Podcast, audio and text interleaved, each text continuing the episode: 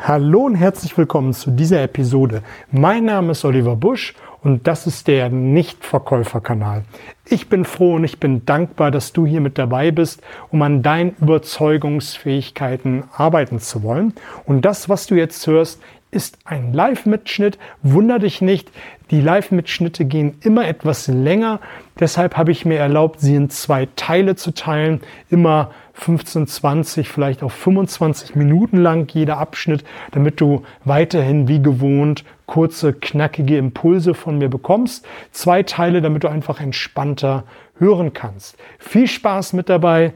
Gib mir ein Feedback, wie es dir gefallen hat. Like und teile den Kanal, damit möglichst viele davon Kenntnis Wenn haben. Wenn du verhandelst, musst du diese drei Prinzipien kennen. Hallo und herzlich willkommen zu diesem Live. Mein Name ist Oliver Busch und ich bin der Nichtverkäufer. Und ich bin seit über 22 Jahren im Vertrieb unterwegs und ich helfe Menschen dabei, im Vertrieb zu ihrer wahren Größe zu kommen, weil ich es einfach nicht mehr ertrage, dass so viele abends Tag für Tag auf dem Sofa sitzen, total frustriert sind und einfach darüber schimpfen, wie schlecht ihre Umsätze sind, wie ihre Erfolge sind und einfach ihr Dasein da so hintristen. Drei Prinzipien, die du kennen musst, um im, in der Verhandlung, beim Überzeugen, im Verkauf richtig durchzustarten. Am Ende hast du drei Werkzeuge, die du direkt in die Praxis umsetzen kannst. Und in den nächsten Minuten werden wir hier zusammen richtig viel Spaß miteinander haben. Und wenn du das Gelernte direkt umsetzt, wirst du deutlich erfolgreicher sein und wirst viel mehr Spaß an der Arbeit haben. Das, was wir hier gleich besprechen werden, ist vor allem praxisfundiert, wissenschaftlich erprobt und du hast eine Blaupause, die du direkt für dich umsetzen kannst. Und wenn du dich hier in der Community mit engagierst, dann wirst du hier auch zu einer Familie der Nichtverkäufer sein. Und damit sind wir eigentlich auch in der Serie, in der Serie Verhandeln, aber richtig. In den letzten drei Lives habe ich darüber gesprochen, dass du dich auf die Verhandlung vorbereiten musst. Einmal ging es um das Mindset, einmal ging es um die organisatorische Vorbereitung einer Verhandlung, einmal ging es um die strategische Vorbereitung einer Verhandlung. Und heute gibt es drei Prinzipien, die du auf jeden Fall kennen musst, um in der Verhandlung durchzustarten. Nochmal ein ganz kurzer Rückblick auf die beiden äh, drei letzten Lives, die wir hier gehabt haben. Das Mindset ist mir unheimlich wichtig, damit du in der Verhandlung, da werden wir gleich auch nochmal zu sprechen kommen, vor, einen schwierigen, vor einer schwierigen Verhandlung stehst, dass du doch das Mindset hast, das Rückgrat hast, dort richtig durchzuperformen. Was bringt dir die beste Strategie, wenn du das Mindset nicht besitzt, sie richtig anzuwenden, in der Verhandlung doch mal ähm, ja, standhaft zu bleiben, wenn dein Gesprächspartner mit, mit einem Druck dir entgegenbläst und du sofort einknickst und das, was du dir in der strategischen Vorbereitung vorgenommen hast, nämlich weniger Rabatt zu geben, dir Gesprächsziele zurechtgelegt hast, dass du das nicht mehr richtig umsetzen kannst, weil du das Mindset nicht hast. Genauso wie in der organisatorischen Vorbereitung haben wir darüber gesprochen, worauf du achten musst. Wo wird überhaupt verhandelt? Wie wird sich hingesetzt? Was ist mit der Agenda und brauche ich überhaupt eine Agenda? Und in diesem Live habe ich dir erzählt, dass ich dort einen sehr, sehr teuren Fehler begangen habe, nämlich dass ich zu viel Rabatt gegeben habe, weil ich mir der Wichtigkeit der Agenda überhaupt nicht bewusst gewesen bin. Wenn dich das interessiert, geh einfach mal zurück in die Serie. Das wirst du hier bei Instagram sehen oder hier später als Podcast einfach mal durchgucken. Das ist ein Fundus von dem, ja, wie du äh, verhandeln kannst. Was sind meine drei beliebtesten Strategien? Ich habe drei von vier, fünf Strategien, die ich sehr gerne anwende, selbst in meinen Verhandlungs- und auch Coaching-Trainings, die ich immer wieder anwende. Und als erstes meine absolute Lieblingsverhandlungsstrategie. Meine Lieblingsverhandlungsstrategie ist das Anker. Das hast du vielleicht schon mal gehört, dass man möglichst einen hohen Preis sagen soll oder das erste Angebot machen soll. Das stimmt auch. Es ist eine gute Strategie. Man muss sie nur richtig anwenden. Wie Jack Nasher so schön sagt, die, das erste Angebot entweder nach unten oder nach oben, es kommt ja darauf an, aus welcher Position du verhandelst, ähm, muss schon an der Grenze der Unverschämtheit sein. Aber lass uns noch mal einen kurzen Schritt zurück machen. Ich bin jetzt wieder ins Reden gekommen. Das Ankern beginnt ja eigentlich schon am Anfang einer Verhandlung. Nämlich dann, wenn du deinen Gesprächspartner die Hand reißt zum guten Tag und ihr die ersten Sätze miteinander sprecht. Dort hast du die erste Möglichkeit neben Mindset, wo wir gleich nochmal drauf zu sprechen kommen, die Möglichkeit zu ankern. Warum? warum ist es überhaupt wichtig? Es kann sein, dass du im Vorfeld weißt, aufgrund von Erfahrungen und weil die letzten Gespräche nicht optimal gelaufen sind, dass das womöglicherweise eine sehr schwierige Verhandlung wird, dass du mit Gegenwind zu rechnen hast, dass das vielleicht an der einen oder anderen Stelle nicht optimal läuft oder du weißt von Kollegen, Branchenkollegen, dass das ein sehr, sehr schwieriger Verhandlungspartner ist. Und du kannst direkt am Anfang dort das Spielfeld bestimmen. Nämlich indem du beim Smalltalk so etwas sagst, guten Tag, Herr Müller, Meier, Schulze, ich freue mich, dass wir uns hier zusammentreffen und mir ist halt wichtig, dass wir heute eine gute Lösung finden dass wir beide auf Augenhöhe miteinander kommunizieren. Ich weiß, manche Gespräche sind nicht immer ganz witzig, aber wichtig ist, dass man dabei respektvoll, höflich und vor allem auch mit Spaß an der Sache an, herangeht. Damit hast du das Spielfeld gesät.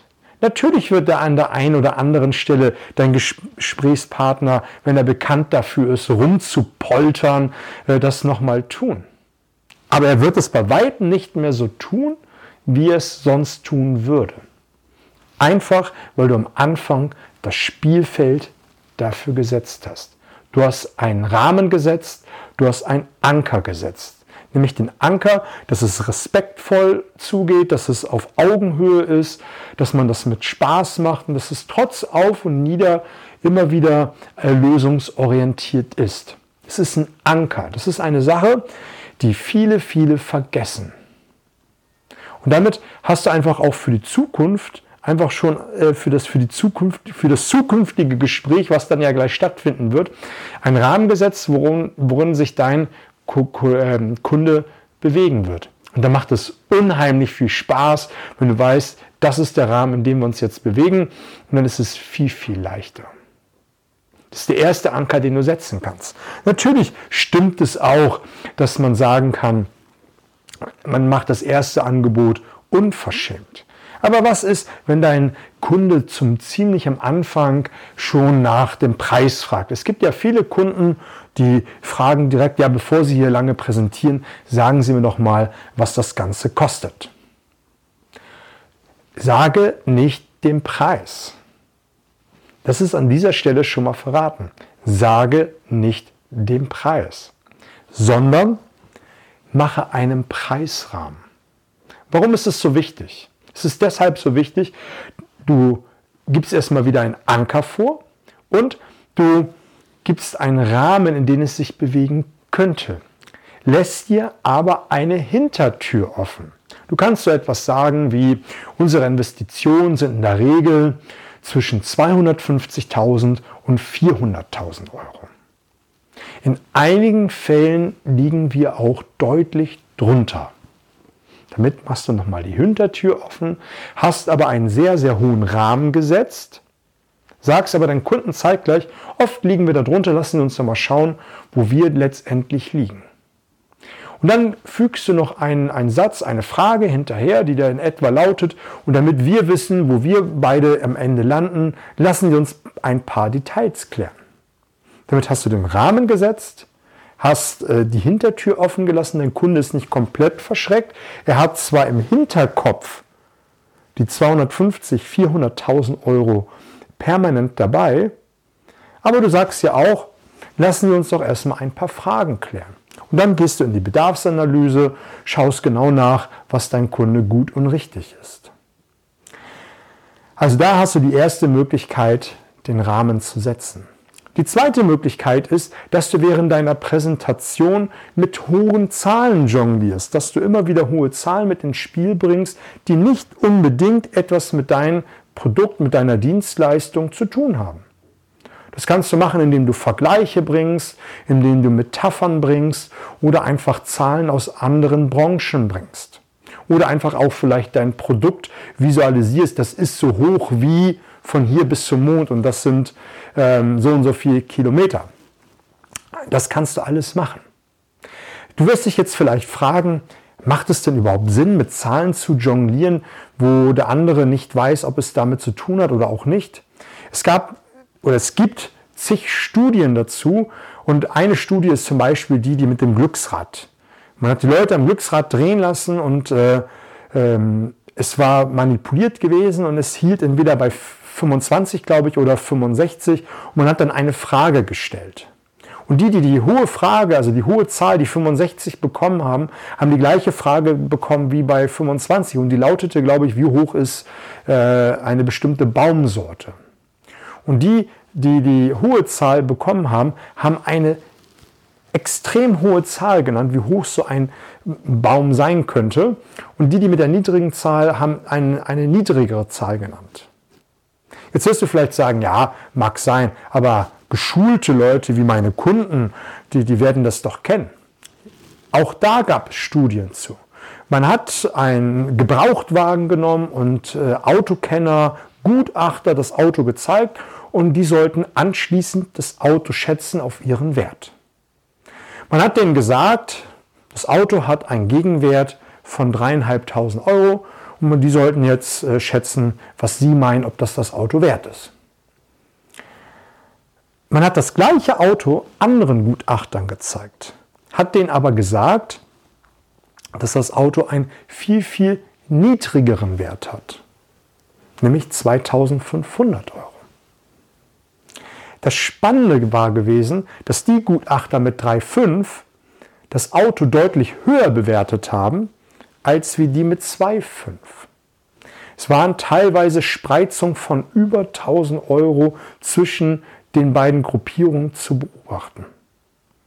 Die Leute wussten sehr wohl, ähm, was da für ein Auto steht, aber allein durch den Satz, dass das Auto 3,5 wert ist und die sollten jetzt ihre Meinung dazu geben und das Auto taxieren, war die Korrelation enorm groß. Heißt für dich, du kannst sehr wohl solche Dinge tun, dass du Dinge im Verkaufsgespräch, in der Verhandlung, in der Präsentation wählst, die überhaupt nichts damit zu tun haben, einfach indem du sie mit hineinstreust. Am Anfang habe ich gesagt, die Verhandlung beginnt beim Hallo sagen, indem du den Spielrahmen setzt, indem du schön, schön klingende Worte benutzt. Nämlich, du freust dich. Und du kannst es genauso machen, indem du als erstes das Angebot äh, bestimmst. Wer zuerst die Zahl nennt, beziehungsweise die Investition, bestimmt den Rahmen. Wie es eben geht und warum du das machen solltest, habe ich dir eben auch gesagt. Aber vielleicht bist du auch schnell im Business, dann nimm einfach eine sehr hohe Zahl, wie ich es am Anfang auch schon gesagt habe. Nimm eine extrem hohe Zahl entweder nach oben oder nach unten. Und das ist sehr, sehr wichtig. Auch für dich ist wichtig zu wissen, dass wenn der andere das äh, machen sollte, dass du in dem Moment geankert wirst. Darüber solltest du dir im Klaren sein. Es ist ziemlich schwierig, sich davon vor zu befreien. Aber man muss dann gedanklich immer wieder einen Schritt zurückgehen und sich darüber im Klaren sein, ah, jetzt werde ich geankert. Und es ist so schwierig, und da muss man ganz ehrlich sein, sich davon frei zu machen. Wenn du in einen äh, Elektronikmarkt gehst und der ist gut geführt, dort stehen beispielsweise die Fernseher für 20.000, 30.000 Euro am Anfang. Du hast dir ein Budget gesetzt für einen Fernseher zwischen 800 und 1000 Euro und dann gehst du die äh, Straße entlang im Markt und siehst dann ein Fernseher 20.000, 30.000 Euro, dann geht es runter auf 15.000 Euro und dein innerliches Budget geht immer ein Stück weiter nach oben. Dann hast du dir schon innerlich gesagt, die 1000 Euro sind fix und dann bist du bei 1100 Euro, 1200 Euro. Oder du präsentierst dein Produkt. Da ist es genauso. Zeig dein teuerstes Produkt zuerst. Auch wenn ein Kunde dir signalisiert, ähm, das will ich nicht. Du kannst es ja charmant mit einem Lächeln machen. Warum das Ganze?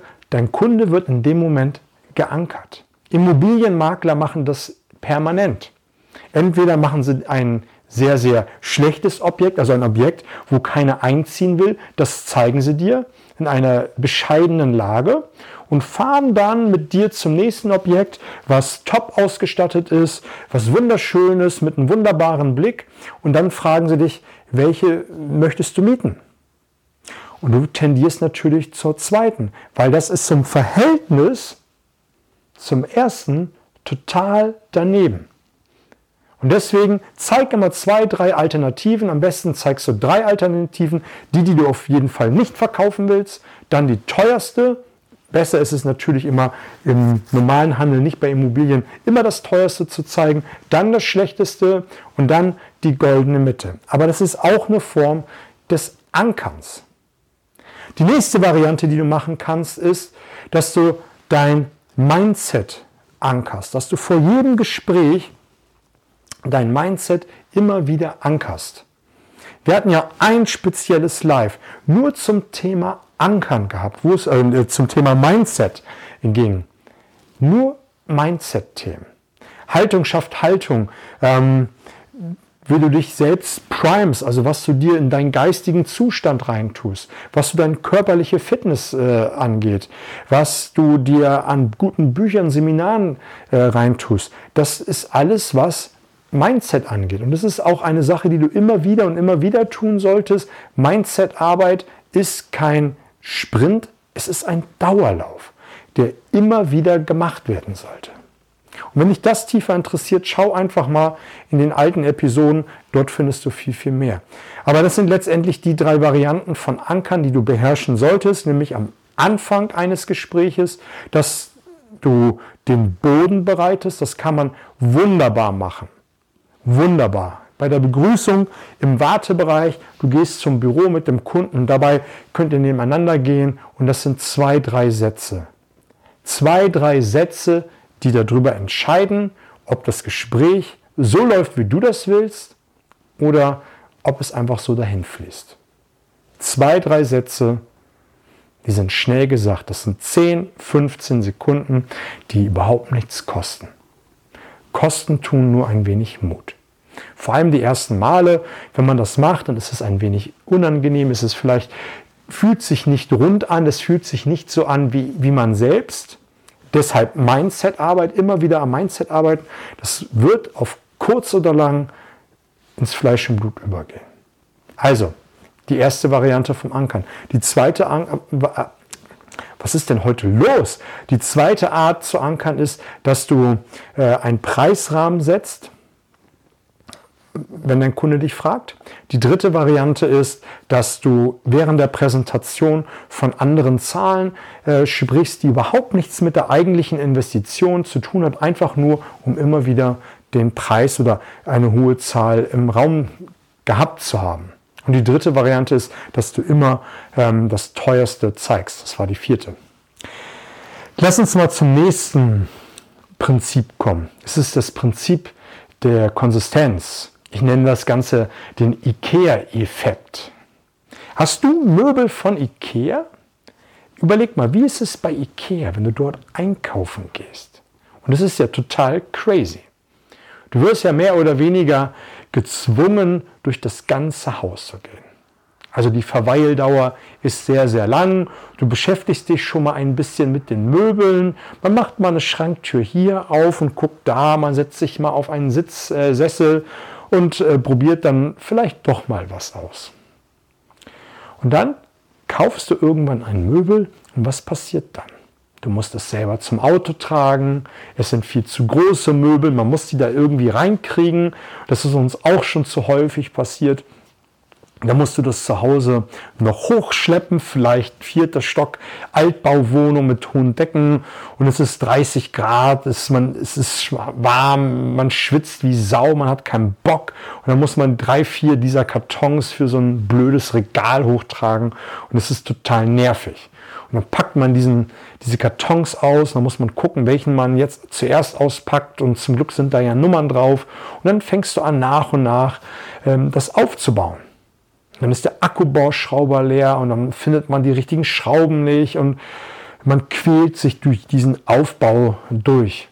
Und am Ende ist man total happy, dass man die Möbel aufgebaut hat, dass das wunderbar aussieht und ja, es sieht einfach schön aus. Warum erzähle ich das? Weil du dich die ganze Zeit mit der Marke und mit dem Möbel identifizierst. Du machst ein Commitment nach dem anderen. Du fährst dorthin, du verweilst lange äh, in diesem Möbelhaus, du machst die Schränke auf, also du committest dich mit dem Produkt, du nimmst es selbst aus dem Regal. Im Onlinehandel hast du das nicht. Da wird es dir nach Hause geschickt. Du hast zwar ein bisschen Verweildauer auf der Webseite und wenn sie gut aufgebaut ist, dann ist es ähnlich. Du musst Fragen beantworten, also das Commitment wird erhöht und ähm, dann packst du die Möbel aus, du musst sie nach oben tragen, du musst sie auspacken, Akkubohrschrauber parat haben und, und, und. Also viele kleine Commitments und die Freude, wenn es dann irgendwann steht, ist umso größer.